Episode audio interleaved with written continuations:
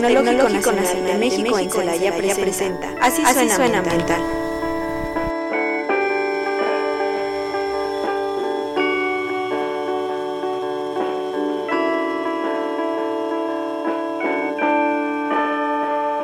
Muy buenas tardes a todos, esperando que se encuentren muy bien. Les saluda y da la bienvenida con mucho gusto Mariana García Tobar a un episodio más de su programa Así suena ambiental. Agradecemos a todos los que nos escuchan por el 89.9 de su FM, por internet y por el podcast de Radio Tecnológico de Celaya en Spotify. Que como cada viernes les recuerdo que ahí pueden encontrar todos nuestros episodios de la primera, de la segunda y de lo que va en la tercera temporada, que es esta. Como cada viernes está con nosotros Fernando Sánchez apoyándonos en los controles técnicos. Muchas gracias, Fer. Y pues en esta ocasión mis compañeros Emiliano y Héctor no pudieron acompañarme, pero les mandamos un saludo afectuoso esperando que en el siguiente programa pues ya puedan integrarse y estar aquí con ustedes. El tema del día de hoy es cambio climático, ya que justo el pasado 24 de octubre se conmemora el Día Internacional contra el Cambio Climático un tema al que en la actualidad se le llama también emergencia climática, em, por todos los efectos que se generan a partir de este, tales como fenómenos naturales más intensos, tal como pasó hace unos días con el huracán Otis en Guerrero. Para empezar, creo que es muy importante explicar el origen y algunos antecedentes que son muy útiles para entender este fenómeno, que si bien no es nuevo, todavía eh, mucha gente no, no, cree en él, no lo conoce o no entiende de qué se trata. Entonces vamos a empezar con un fenómeno natural eh, llamado efecto invernadero. Este fenómeno es el que permite que la vida se logre en nuestro planeta, es decir, que, haya vida en él. ¿Por qué? Porque pues eh, hay, hay gases, o esto sucede gracias a los gases que existen naturalmente en la atmósfera, en nuestro planeta. Cuando se formó, pues hay, hay diferentes capas que lo componen y una de estas capas es la atmósfera. En la atmósfera, pues hay, hay gases que se les conocen como gases de efecto invernadero, que básicamente son el dióxido de carbono o CO2, el metano, el óxido nitroso, el vapor de agua, entre otros, pero estos son los principales. Estos gases están naturalmente en la atmósfera y estos gases permiten que los rayos solares ingresen a, a nuestro planeta, pero que algunos de ellos también reboten y eh, retienen el calor que ingresa y mantienen a nuestro planeta a una temperatura que se dice que en promedio es de 15 grados Celsius. Sin embargo, las actividades humanas han roto ese equilibrio natural, es decir, estos gases están naturalmente, pero nosotros, con nuestras actividades y con la tecnología y con todo lo que hemos creado, hemos roto ese equilibrio natural que se mantenía, generando en exceso estos gases de efecto invernadero, provocando que más calor se quede atrapado en la superficie terrestre. También existen algunas actividades naturales que aportan al cambio climático, tales como los fenómenos el niño y la niña, la actividad volcánica, cambios en la energía que ingresa del Sol. Sin embargo, a partir del siglo XIX, con nuestras actividades, con la revolución industrial, con el descubrimiento de los combustibles fósiles y todo lo que ha conllevado y todo lo que hemos hecho a partir de ese momento, pues causan eh, mayor eh, impacto en este fenómeno, causando pues graves consecuencias. Es importante también hacer eh, diferencia o tener clara la diferencia entre cambio climático y calentamiento global. El calentamiento global está enfocado específicamente al aumento de la temperatura a largo plazo del planeta. Es decir, cómo, cómo, ha aumentado la temperatura eh, a lo largo de, los años. Y el cambio climático, que es una consecuencia del calentamiento global, es algo más complejo. En este caso se refiere a todo cambio significativo perdón, en el sistema climático, a los cambios a, largo plazo de las temperaturas y los patrones del clima que definen los climas locales, regionales y globales. Es decir, es algo más complejo, es, más como el comportamiento de estos fenómenos naturales, de los ciclones, de los eh, huracanes, de la sequía, etcétera, que a lo largo del tiempo se han intensificado o se han hecho más graves. El cambio climático pues representa una de las múltiples expresiones de la crisis de nuestra sociedad, la cual surge desde las relaciones establecidas entre la sociedad, la economía y la naturaleza, que si recuerdan nuestros programas anteriores, pues son los pilares del desarrollo sustentable. En este caso esto representa una crisis socioambiental que nos obliga a valorar y retomar o recuperar modelos de vida sustentados en las relaciones armónicas con la Tierra. Entonces, bueno, considerando que hay fenómenos naturales que pueden ingerir en el cambio climático, El proceso actual se diferencia de los anteriores en cuanto a sus causas y la escala del tiempo, ya que, pues, bueno, si esto lo causan fenómenos naturales o por, naturaleza hay eh, causas que causan cambio climático, la diferencia es que eh, la escala del tiempo, es decir, cómo esos cambios se han dado en tan poco tiempo actualmente y todas las causas que esto eh, y lo que ha, lo que ha mm, permitido que esto haya sucedido, ¿no? Ya que los anteriores pues se desarrollaron en miles o millones de años, es decir, en un proceso largo, muy, muy largo, y pues ahora es en un corto plazo. En este sentido les tengo, les tengo algunos eh, datos que son alarmantes y que son eh, pues preocupantes y que nos dan la pauta para que esto sea considerado como una emergencia. De, acuerdo al panel intergubernamental de cambio climático o el IPCC, a comparación de los registros correspondientes a la era preindustrial, es decir, de los años 1850 a los 1900, la temperatura promedio global se ha elevado 1.1 grados Celsius. Las concentraciones en la, en la atmósfera de CO2 han pasado de 280 partes por millón a 421 partes por millón, siendo las más altas en al menos 2 millones de años. O sea, las más altas en dos millones de años. O sea, nosotros del, del año 1900 a, a, la fecha hemos cambiado o hemos elevado la concentración de CO2 en algo que no se había visto en dos millones de años. O sea, en, en, en cientos de años hemos hecho lo que en dos millones de años no había pasado. Las tasas de aumento del nivel del mar son las más altas en al menos 3.000 años. Es decir, que bueno, el calentamiento global, el cambio climático y todo lo que ha estado sucediendo en los últimos años, pues ha causado que las tasas del nivel del mar sean más altas, es decir, que se esté aumentando el nivel del mar y que por ende algunos territorios empiecen a desaparecer, a inundarse y permanecer bajo tierra.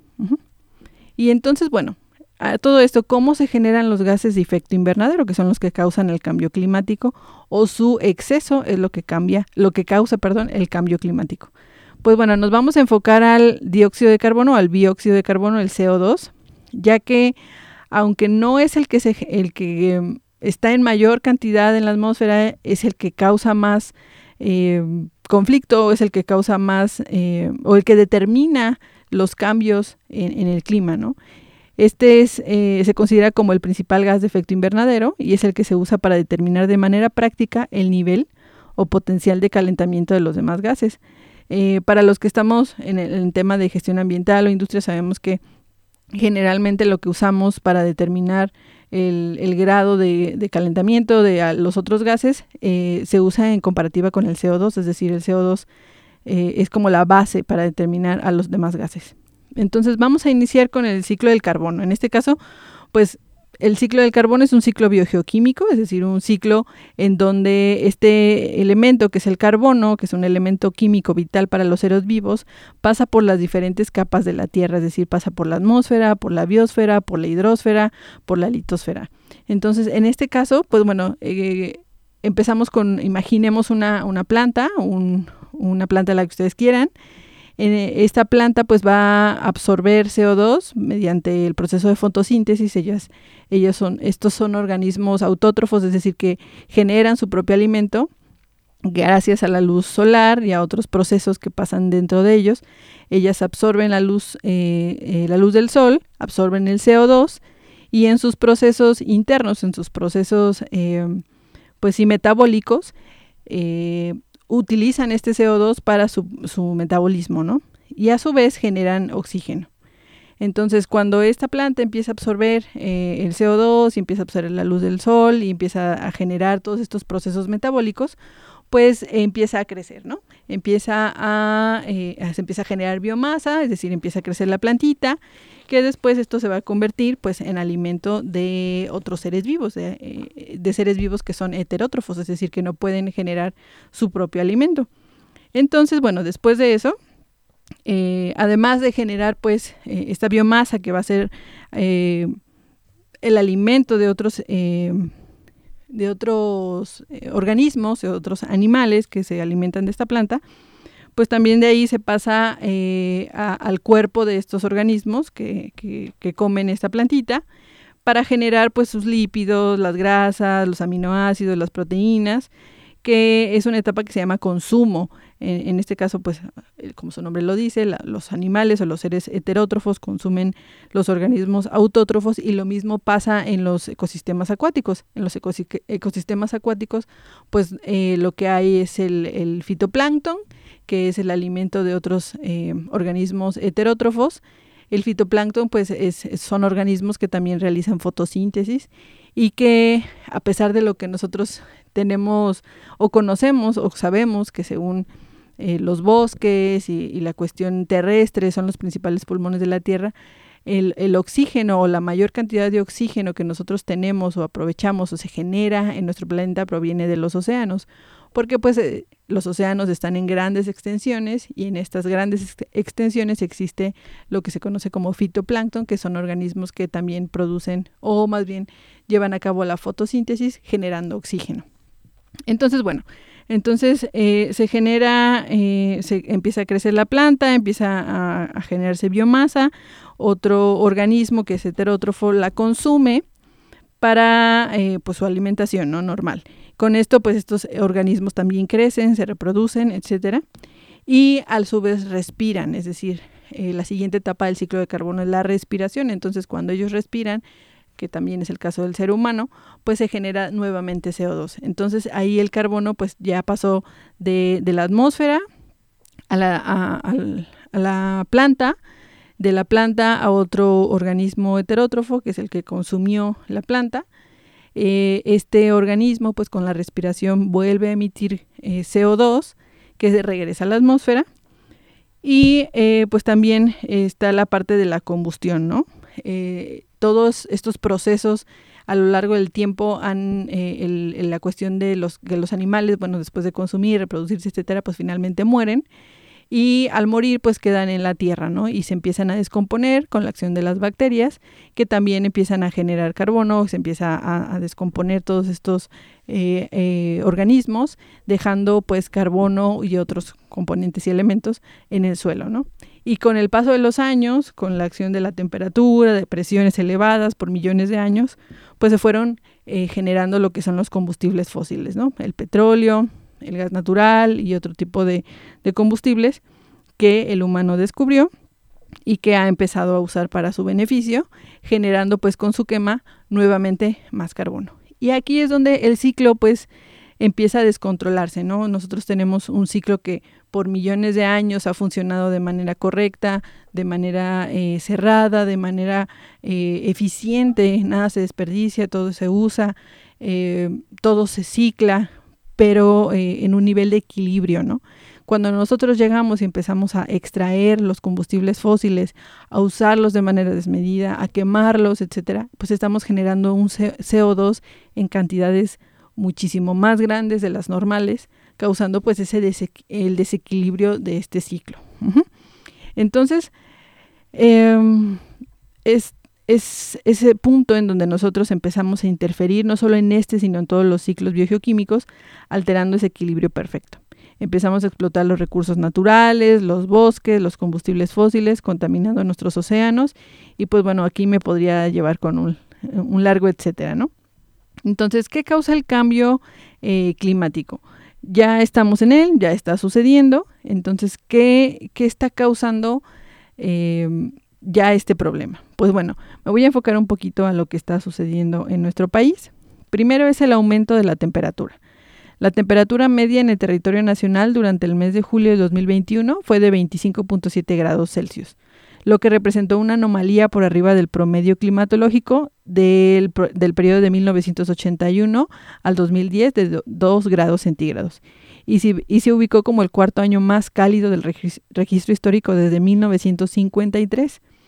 En este caso, México tiene actualmente una tasa de calentamiento del 0.3 grados centígrados por década. Entonces, pues si nos vamos así, vamos a tener cambios importantes en la temperatura de nuestro país y yo creo que ya lo hemos estado viendo, ¿no? Las, épocas o los periodos de calor son más intensos, eh, lo hemos llegado, hemos llegado a sentir que los inviernos duran muchísimo menos o que a veces el invierno ni siquiera es frío. Otra de las eh, consecuencias del cambio climático pues es el aumento de las sequías En las últimas décadas en nuestro país se han presentado periodos de sequías intensas y prolongadas.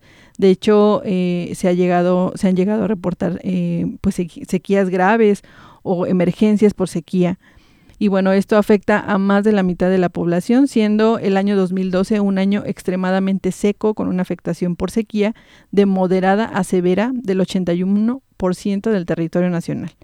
En mayo del 2022 la afectación se registró en 56.87 y de acuerdo con los escenarios de cambio climático se estima que para el año 2039 la precipitación, es decir, las lluvias, disminuyan entre un 10 y 20% en el norte del país.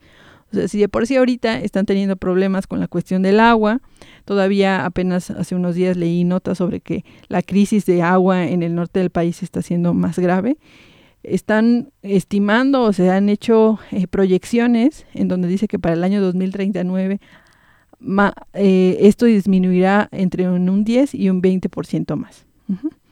Hay mayor incidencia de incendios forestales. En el 2021 se registraron 7.337 incendios forestales en todas las entidades federativas, es decir, en todos los estados de nuestro país afectando una superficie de 660.734 hectáreas. Las entidades o los estados con mayor número de incendios fueron México, Jalisco, la Ciudad de México, Michoacán, Chihuahua, Chiapas, Puebla, Durango, Veracruz y Guerrero, que representan el 77.63 del total nacional. Otra de las consecuencias del cambio climático es el aumento de ciclones tropicales. Otro de los impactos que ocasiona el cambio climático es el aumento en la frecuencia y la intensidad de estos ciclones, debido al incremento de la temperatura en los océanos. Estos eventos meteorológicos afectan al 60% del territorio nacional. En el año 2020, la Comisión Nacional del Agua registró 52 ciclones tropicales, siendo el año con mayor registros. Por otro lado, el aumento de estos fenómenos ha ocasionado peligros para los habitantes de los diferentes territorios y con ello el aumento en los costos económicos. Así lo señala la Organización Meteorológica Mundial. Hay mayor incidencia de inundaciones, que está relacionada con el punto anterior. Las inundaciones representan una de las consecuencias del cambio climático con mayor número de víctimas, sumando 59.700 personas afectadas de acuerdo a las Naciones Unidas del año 2021, y las inundaciones están estrechamente relacionadas con el incremento de ciclones tropicales, el aumento de la temperatura, el nivel del mar y la pérdida de cobertura vegetal.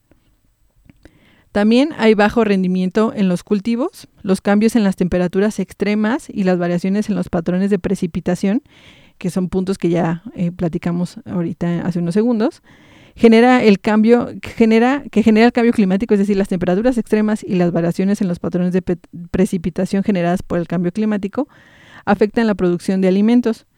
Se estima una disminución en las próximas dos décadas del rendimiento entre el 5 y 20% en cultivos como maíz, caña de azúcar, sorgo, trigo, arroz, soya y hasta el 80% a finales del siglo. El problema pues cada vez se hace más grave con el cambio en la distribución de plagas y enfermedades. Todos estos cambios que están ocurriendo pues también afectan a nuestros a los hábitats, ¿no? al comportamiento de algunas especies. En conjunto, estas afectaciones tendrán un mayor impacto en los monocultivos característicos de la agroindustria, mientras que las prácticas agroecológicas son más resilientes ante los impactos del cambio climático, garantizando la seguridad alimentaria, que esto tiene mucho que ver, o tiene todo que ver, con programas anteriores que hemos tenido aquí también en Así Ambiental sobre la seguridad alimentaria. Entonces, el, cambio eh, o la adaptación de lo que se hacía y todavía se sigue haciendo en la agroindustria a prácticas agroecológicas tendría que tomar más relevancia con todo esto que está sucediendo. El aumento en las enfermedades es otra consecuencia del cambio climático. Uno de los efectos que perjudica de manera directa a la población tiene que ver con el aumento de las enfermedades. Los cambios en los patrones climáticos genera una variación en la distribución de vectores, como mosquitos, que transmiten enfermedades infecciosas entre las que se encuentran el dengue, la malaria, el zika y el chikungunya. Asimismo, hay un aumento en las enfermedades respiratorias y cardiovasculares relacionadas con la mala calidad del aire, donde las niñas y los niños, así como los adultos mayores, representan a la población más vulnerable. Esto pues es, muy común, ¿no? Cada vez vemos a, personas más eh, enfermas de enfermedades respiratorias, a más niños con asma, a más niños con enfermedades eh, continuas de sus vías respiratorias, a los adultos mayores.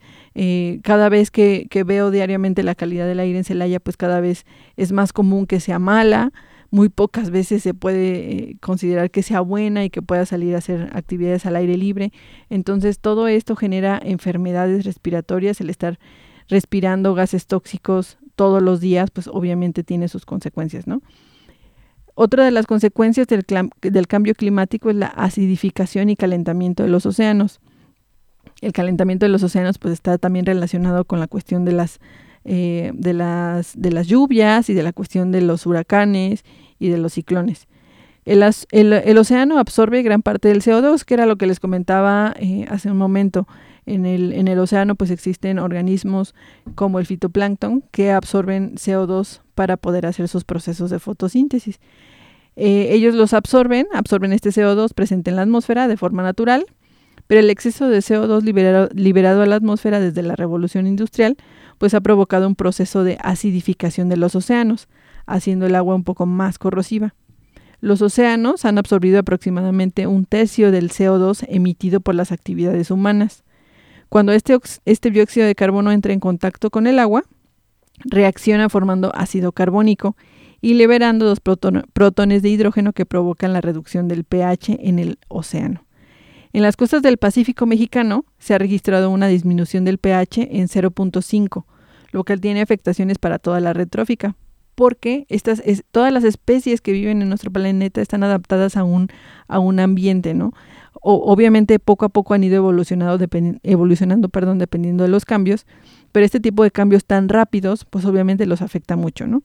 Tiene afectaciones a toda la cadena alimenticia o retrófica debido a que el agua corrosiva disuelve las conchas y arrecifes coralinos e impiden la formación de nuevas estructuras de calcio. Asimismo, los océanos han absorbido más del 90% del exceso de calor atrapado por los gases de efecto invernadero antropogénicos, lo cual está provocando el blancamiento de los corales y la expansión térmica del océano, lo que ha contribuido a la elevación del nivel del mar. El calor eh, o el agua que se calienta con mayor constancia en el Océano Pacífico sobre todo es lo que provoca pues que los ciclones o las tormentas tropicales se intensifiquen y que fue algo que pasó eh, eh, con el huracán Otis que vamos a platicar un poquito más de él más adelante. Otra de las consecuencias del cambio climático es eh, la pérdida o impactos en la biodiversidad. El cambio climático es una de las principales presiones que impulsan directamente la pérdida de biodiversidad en el mundo. Aunque hasta el momento existe poca evidencia de extinciones actuales ocasionadas por el cambio climático, muchos especialistas estiman la extinción entre el 18 y 35% de las especies a nivel mundial para el 2050, dependiendo del escenario proyectado. El cambio climático puede afectar a todos los niveles de biodiversidad, desde genes, especies, poblaciones y comunidades biológicas, así como todas estas redes ecológicas, ecosistemas y biomas que, generan estas comunidades. Para muchas especies el principal impacto del cambio climático tiene que ver con sus requerimientos alimenticios y de hábitat. A nivel de comunidades se modifican las interacciones dentro del, ecosistema, lo que hace que aquellas especies que son impactadas directamente por el cambio climático tienen un efecto sobre las demás, es decir, se va haciendo una reacción en cadena. A nivel de biomas, el cambio climático puede producir cambios en las comunidades vegetales que pueden ser tan grandes para alterar la integridad de un bioma completo. Por ejemplo, se espera que un aumento en la temperatura de los océanos y que se vuelvan más ácidos, como lo vimos en el punto anterior, resulta en la degradación de arrecifes coralinos, que ya también lo, lo comenté. Finalmente, los efectos del cambio climático en la biodiversidad tienen fuertes implicaciones sobre los servicios ambientales, es decir, los servicios que nos da la naturaleza para nuestro bienestar.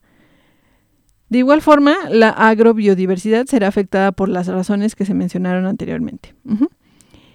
Otra consecuencia es la reducción y extinción de los glaciares de montaña. Eh, yo creo que es, un poco más de lo que hemos escuchado, que se derriten eh, los polos y que se están eh, derritiendo todos los glaciares. Pero bueno, en México los glaciares de, los glaciares de montaña se encuentran en altitudes mayores a los 5.200 metros sobre el nivel del mar. debido a que a partir de esta altitud se encuentran las temperaturas que pueden mantener el agua en estado sólido de forma permanente. Pero si hemos visto ya imágenes pues de, este tipo de, de montañas, por ejemplo el Popocatépetl, el Iztaccíhuatl, que antes tenía nieve y que ahora pues ya se ve cada vez menor, pues es, gracias a esto, ¿no? Es gracias al tema del cambio climático y el calentamiento global. Entonces las montañas con estas características, como las que les comenté, el Popocatépetl, el Iztaccíhuatl y el Citlaltépetl, eh, sus glaciares se declararon extintos en 2001, en el caso del primero, o sea, del Popocatépetl. Eh, en este caso se declararon extintos en el 2001, derivado de la actividad eruptiva que presenta el volcán en, gran parte. En el caso del Iztaccíhuatl, derivado del aumento de la temperatura atmosférica, se han estado derritiendo y los glaciares están a punto de desaparecer. Y en el Citlaltépetl, el glaciar está retrocediendo de manera importante y eventualmente se desvanecerá, aunque esto se espera que suceda después de los del, del Iztaccíhuatl. Entonces, los glaciares de montaña pueden provocar, eh, la, desaparición de estos glaciares de montaña pueden provocar sequías en las zonas que eran alimentadas por las aguas del hielo temporal y un aumento de la temperatura en la atmósfera debido a que ya no existirían estas capas de hielo que reflejan la radiación solar perdón, de vuelta al espacio. Muy bien, entonces, bueno, con esto tenemos un contexto general de qué es el cambio climático, de cuáles son sus consecuencias y nos vamos a ir a un corte promocional y regresamos con qué podemos hacer. Así suena ambiental. Ya regresamos.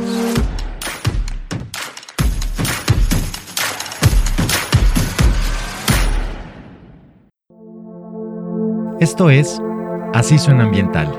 Continuamos.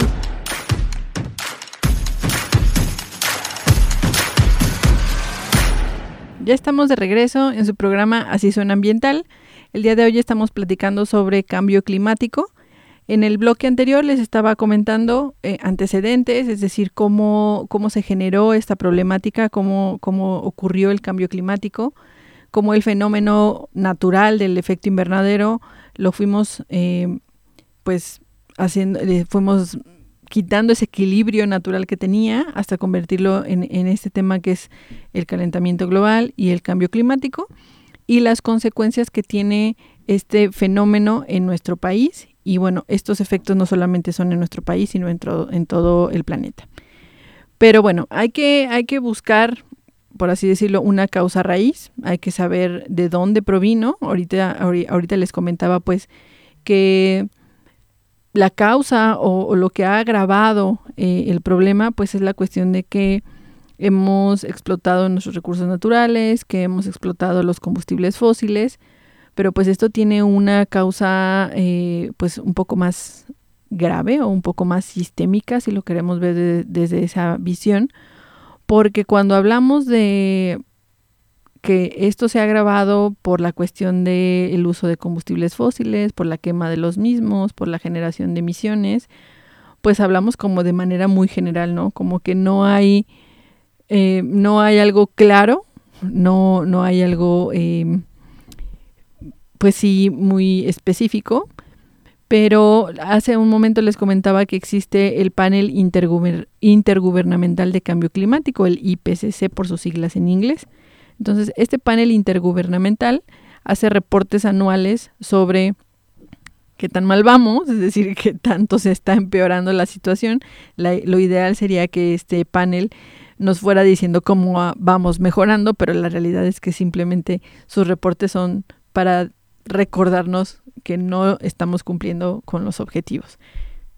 Entonces, en el reporte del IPCC del año 2022 se mencionó algo que a pesar de que muchas comunidades, de que muchas, muchas, personas han estado diciéndolo desde hace muchos años, nunca se había hecho como oficial o nunca se había mencionado este término o esta eh, causa o este, esta causa raíz del cambio climático. Entonces, en el año 2022, el panel intergubernamental ha mencionado que una de las causas o una la causa principal de este problema es el colonialismo.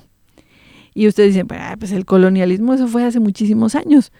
Y para quien no sabe qué es el colonialismo o no le suena o tiene dudas sobre qué es, pues el colonialismo ha sido o, fue en, su momento eh, es la acción de países que llegaban a otro a adueñarse de sus recursos, a adueñarse de la gente, a adueñarse de la mano de obra, explotar lo que tienen y lo que tenían para su beneficio, ¿no? Eh, en ese caso, pues podemos dar muchos ejemplos, pero generalmente los países europeos fueron los que hicieron este tipo de acciones en su, en, su momento y que saquearon literalmente recursos naturales, eh, cambiaron la dinámica de, de, los pueblos a los que llegaban para hacer una dinámica de explotación y de saqueo. Aquí el reconocer que eh, estos legados de dominación han sido impulsores históricos y continuos de la crisis climática, es decir, que estos países, regiones o grupos sociales invadieron otros países con la finalidad de saquear sus recursos naturales, explotarlos sin el mínimo cuidado, explotando de igual, forma a la gente, esclavizándolos y que son prácticas que actualmente continúan con una dinámica distinta, eh, es, es bien importante porque eh, se da la razón a lo que han dicho muchos pueblos indígenas, a lo que han dicho muchas asociaciones no gubernamentales, organismos no gubernamentales, el hecho de que haya eh, grupos, empresas, países que se dedican a hacer este tipo de actividades, que ahora ya no le llamamos colonialismo, pero siguen las mismas dinámicas, eh, pues ha hecho que este problema del cambio climático se agrave cada día más, porque las prácticas en, este, en este sentido continúan. Eh, me viene a la mente, por ejemplo, las minas canadienses que están en nuestro país, que, vienen, estas grandes empresas explotan nuestros territorios con permisos que les da nuestro propio gobierno, eh, de manera, no sabemos si, si chueca o de verdad todo está bien, pero cómo vienen y explotar, explotan nuestros recursos, contaminan nuestro suelo, contaminan el agua, contaminan el aire. Y allá en Canadá pues todo está muy bien, ¿no? Todo está muy bonito, todo está muy padre, todo está muy bien en cuestión medioambiental, entre comillas, pero aquí es donde vienen y saquean y, tienen a trabajadores a lo mejor con el sueldo mínimo. Entonces, esas prácticas de colonialismo han sido identificadas como las principales eh, causas del cambio climático. Em, estas empresas que generan grandes ganancias a costa de la explotación de nuestros recursos naturales y de, su, y de la gente en países pobres es lo que perpetúa que el cambio climático se mantenga y cada vez empeore más. Y bueno, de la mano de esto viene el término de justicia climática. Eh, yo creo que es súper importante, súper, súper importante hablar de esto porque todavía estamos con la mentalidad de, de la cuestión individual, que yo creo que es muy importante, sí, debe de venir la conciencia primero de forma individual, pero es importante que también em, veamos la cuestión más en, en, una cuestión más sistémica, es decir, no verlo como que el cambio individual va a ser el cambio, sino que nosotros tenemos que exigir, o sea, crear conciencia para exigir que este tipo de prácticas cambien, se minimicen o se eliminen, porque todo esto causa una gran desigualdad social. Entonces, el concepto de justicia climática es, eh, está relacionado con los temas de desigualdad, es decir, que son los pobres quienes sufren mayormente los efectos del cambio climático. Esto no es complicado de entender. Las inundaciones, el aumento de enfermedades, el bajo rendimiento de cultivos afectan muchísimo más a personas que están en pobreza o en pobreza extrema. No es lo mismo, y, ahorita lo estamos viendo eh, con el huracán Otis en Acapulco, no es lo mismo que a alguien con, con recursos suficientes eh, o con un poder adquisitivo mayor pueda recuperarse de lo que pasó a las personas más pobres. Es decir, para una persona que a lo mejor su casa le va a costar 50 o 100 pesos eh, recuperar su casa, esos 100 pesos para una persona pobre son imposibles de, de obtener, ¿no? Entonces, todo esto pues va desencadenando cosas más graves, por ejemplo, el que la, la, la cuestión de la rapiña eh, la vemos mal y todos la criticamos y todos decimos, ah, esa gente que no sé qué, ¿por qué hace eso? Pero no nos ponemos a pensar que a lo mejor esas personas que vivían del turismo y que saben que van a pasar meses sin poder trabajar o sin poder obtener ingresos, van a tener que buscar las formas de cómo sobrevivir. Y a lo mejor las formas de cómo sobrevivir es llevándose una televisión de ahí y a lo mejor después venderla. O llevarse alimentos que a lo mejor van a poder estar vendiendo para poder subsistir. Entonces, vemos las cosas como muy cerradas, muy en un solo punto y necesitamos abrir eh, nuestra mentalidad a un pensamiento más sistémico, algo que, que nos dé la visión de todo el panorama completo para entender la situación. Entonces, en este sentido, el tema de cambio climático está relacionado fuertemente con cuestiones de desigualdad social. Eh, el cambio climático nos afecta a todos, sí, pero a unos más que a otros. No es lo mismo, como les decía, eh, el que a nosotros, eh, el que haya sequía y que no haya, no sé, que los que no haya agua para el riego, no es lo mismo para nosotros, porque a lo mejor nosotros tenemos el poder adquisitivo de poder ir a, un, a una tienda en donde los alimentos son importados y los podemos comprar y podemos alimentarnos a alguien que vive de esas tierras, ¿no? alguien que vive no solamente para alimento propio, sino para venderlo. Entonces, el tema de justicia climática está enfocado a esa, a esa cuestión. En este sentido, yo considero que en nuestro país la prioridad debería ser atender a la población que se encuentra en condiciones de pobreza y en situaciones de mayor vulnerabilidad. La justicia climática significa que los costos y las prioridades no pueden ser asignados de la misma manera a los diferentes sectores, precisamente por lo que ya les comentaba, ya que los países más prósperos son, son los que más contaminan, pero quienes pagan los costos son los países y sectores más vulnerables que tiene que ver con el tema del colonialismo, es decir, los países más ricos se dedican a explotar en otros países sus recursos naturales, pero los costos de esa explotación, las consecuencias que son eh, graves, el cambio climático, los huracanes, la sequía, todo eso lo paga la gente en donde en los sectores más vulnerables. Era también parte de lo que platicábamos en el programa pasado con la doctora Marcela, en donde decíamos, bueno, los, los, los ricos se llenan y se atascan y, compran y consumen aparatos eléctricos y electrónicos y así como los consumen los desechan.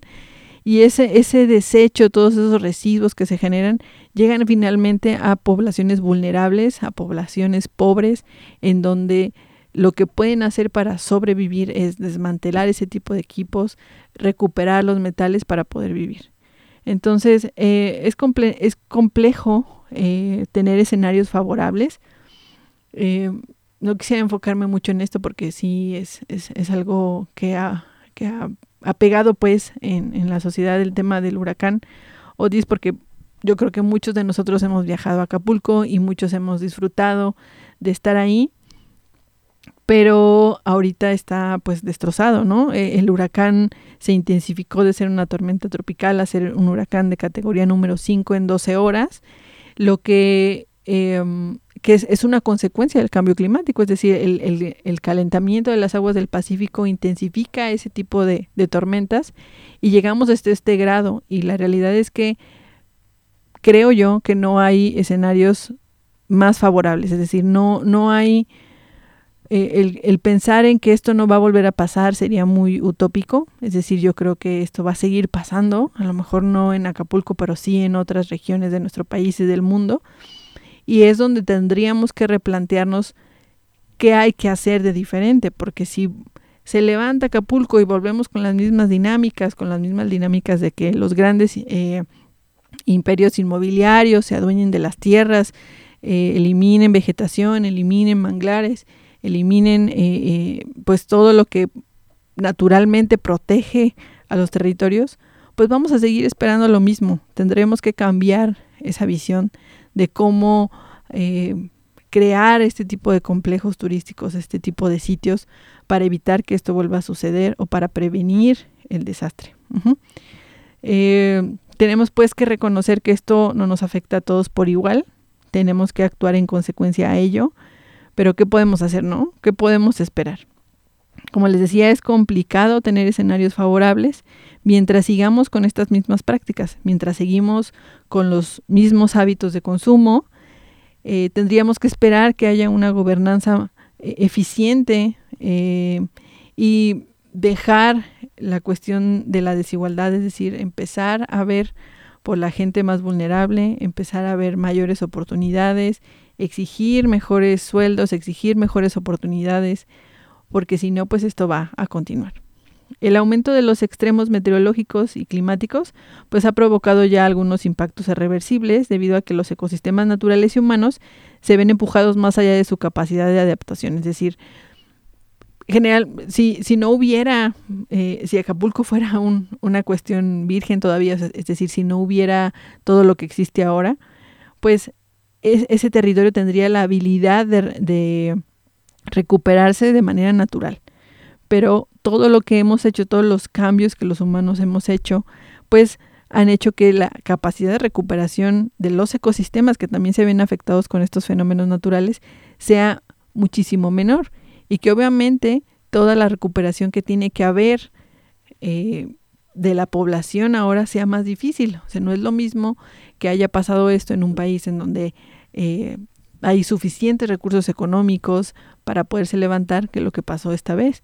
Va a ser complicado, lo ha sido, ha sido complicado en otras, en otras ocasiones, pero lo que pasó esta vez en Acapulco fue terrible, es terrible, es complejo y desafortunadamente los que más lo van a sufrir son las personas con menos recursos económicos, en zonas más vulnerables. No es algo que ellos deseen, o sea, no es algo que ellos quieran, o sea, no es algo que, que ellos decidan, es decir, no, ellos no dicen, ah, pues me voy a sentar aquí en un lugar en donde pues se puede eh, de, desgajar el cerro y pues ya si llueve, pues ya sé que me voy a, mi casa se va a destrozar, ¿no? La realidad es que es donde pueden, es para lo que les alcanza, es para lo que tienen y ellos son los que van a sufrir las peores consecuencias, ¿no? Entonces, entre más conciencia hagamos en esto, más eh, podremos cambiar lo que puede seguir sucediendo. Entonces, bueno, eh, es importante también darles algunos datos. Aproximadamente entre 3.300 y 3.600 millones de personas, es decir, cerca de la mitad de la población mundial, viven en contextos altamente vulnerables al cambio climático. Eh, el informe que, dio el IPCC en este año 2022, eh, o bueno, en el año pasado, eh, como parte de sus acciones anuales, pues es una advertencia terrible sobre las consecuencias de la inacción, es decir, todo lo que ha sucedido es porque no hemos hecho los cambios necesarios, no hemos hecho lo, lo suficiente para cambiar esto. Y el que el IPCC haya determinado o haya incluido en el reporte del 2022 que el colonialismo es una o es la consecuencia, o más bien es la causa más importante del cambio climático durante todos estos años, es sumamente relevante porque tenemos que poner en algún momento nombre y apellido a, a quienes lo están causando. También recordaba un dato en donde decía que el, el 1% de la población más rica es quien eh, está generando, eh, no recuerdo bien el dato, no, no quisiera decirles mentiras, pero en, en, términos generales decían que la población más rica del planeta es quien genera eh, mayores emisiones al 50% de la población más pobre. Entonces, hay veces que oigo comentarios como de, no, pues es que tienen muchísimos hijos y, tiran la basura y no, y no, este, no reciclan, ¿no? O sea, como que tratamos de echar culpas o hacer responsabilidad o, o dar responsabilidades a quienes menos provocan estas cuestiones. Es importante tener claro que las personas más ricas son las que más consumen, las personas más ricas son las que eh, más viajan en jets privados, en cuestiones que causan grandes eh, impactos al medio ambiente.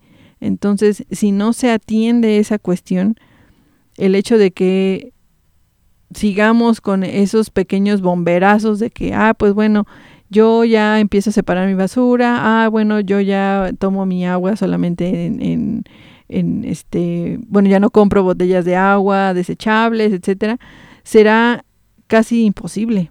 Es decir, eh, las acciones individuales son importantes, pero si no vemos el problema ya como un problema de manera sistémica, no lo vamos a, lograr eh, cambiar. Entonces, lo que, lo que va a suceder, pues es que cada vez vamos a ir peor, cada vez vamos a ver escenarios peores, vamos a ver este tipo de desastres naturales con mayor fuerza y pues obviamente todas las consecuencias que esto conlleva.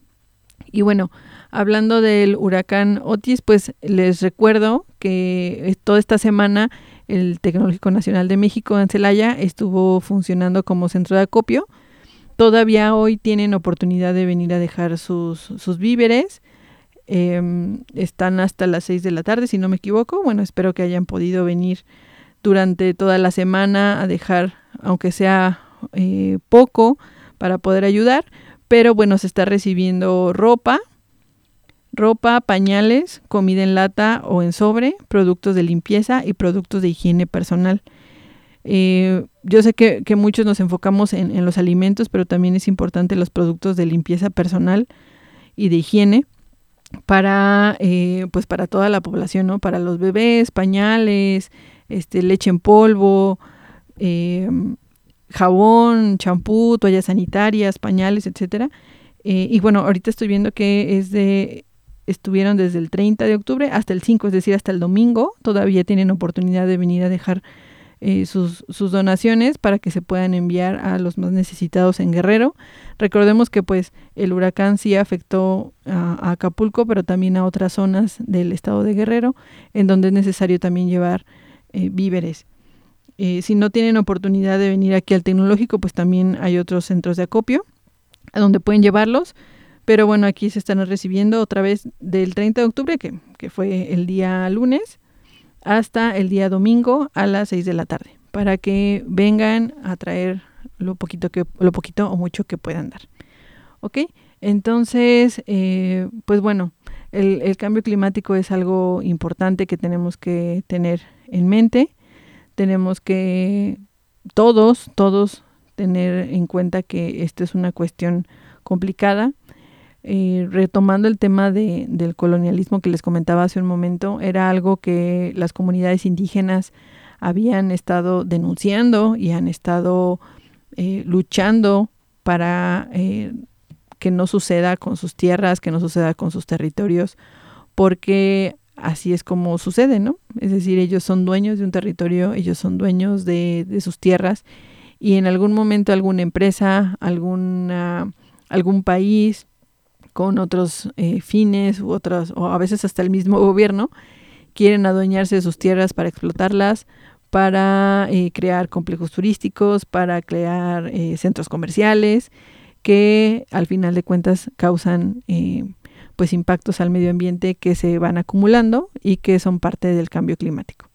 Entonces, el día de hoy me gustaría que se quedaran con esa reflexión, que nos quedáramos con el con el tema como una espinita que nos gustaría eh, aprender más, leer más y también saber cómo podemos actuar. Una de las mejores formas de actuar es exigiendo a nuestros gobiernos eh, el cambio de estas eh, conductas, el beneficio de las grandes compañías, el desplazamiento, el, el, luchar por evitar el desplazamiento de nuestras comunidades indígenas y el, la justicia social. Yo creo que sin justicia social no puede haber ni desarrollo sustentable, ni cambios, ni, ni adaptación al cambio climático. Entonces, la cuestión social es importante, todos formamos parte de la sociedad y todos tenemos eh, algo que podamos hacer para mejorar esta situación.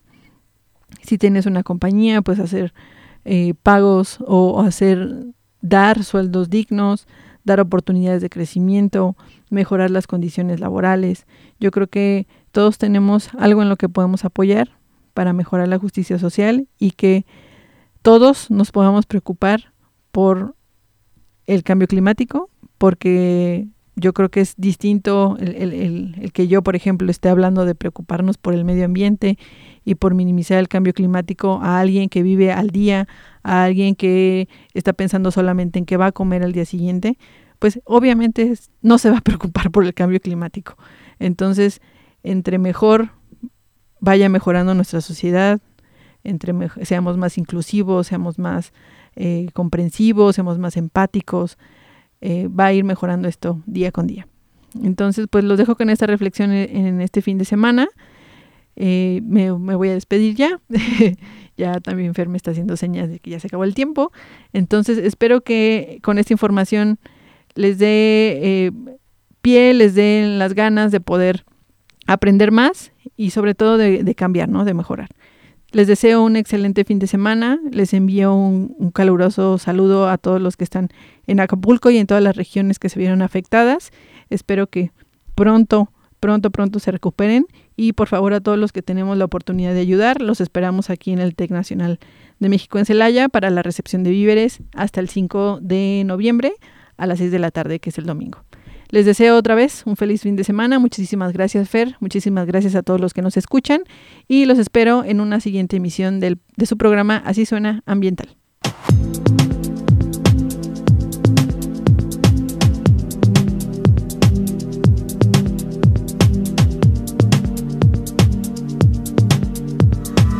Gracias por sintonizar Así Suena Ambiental. Te esperamos todos los viernes en punto de las 3 de la tarde por Radio Tecnológico de Celaya.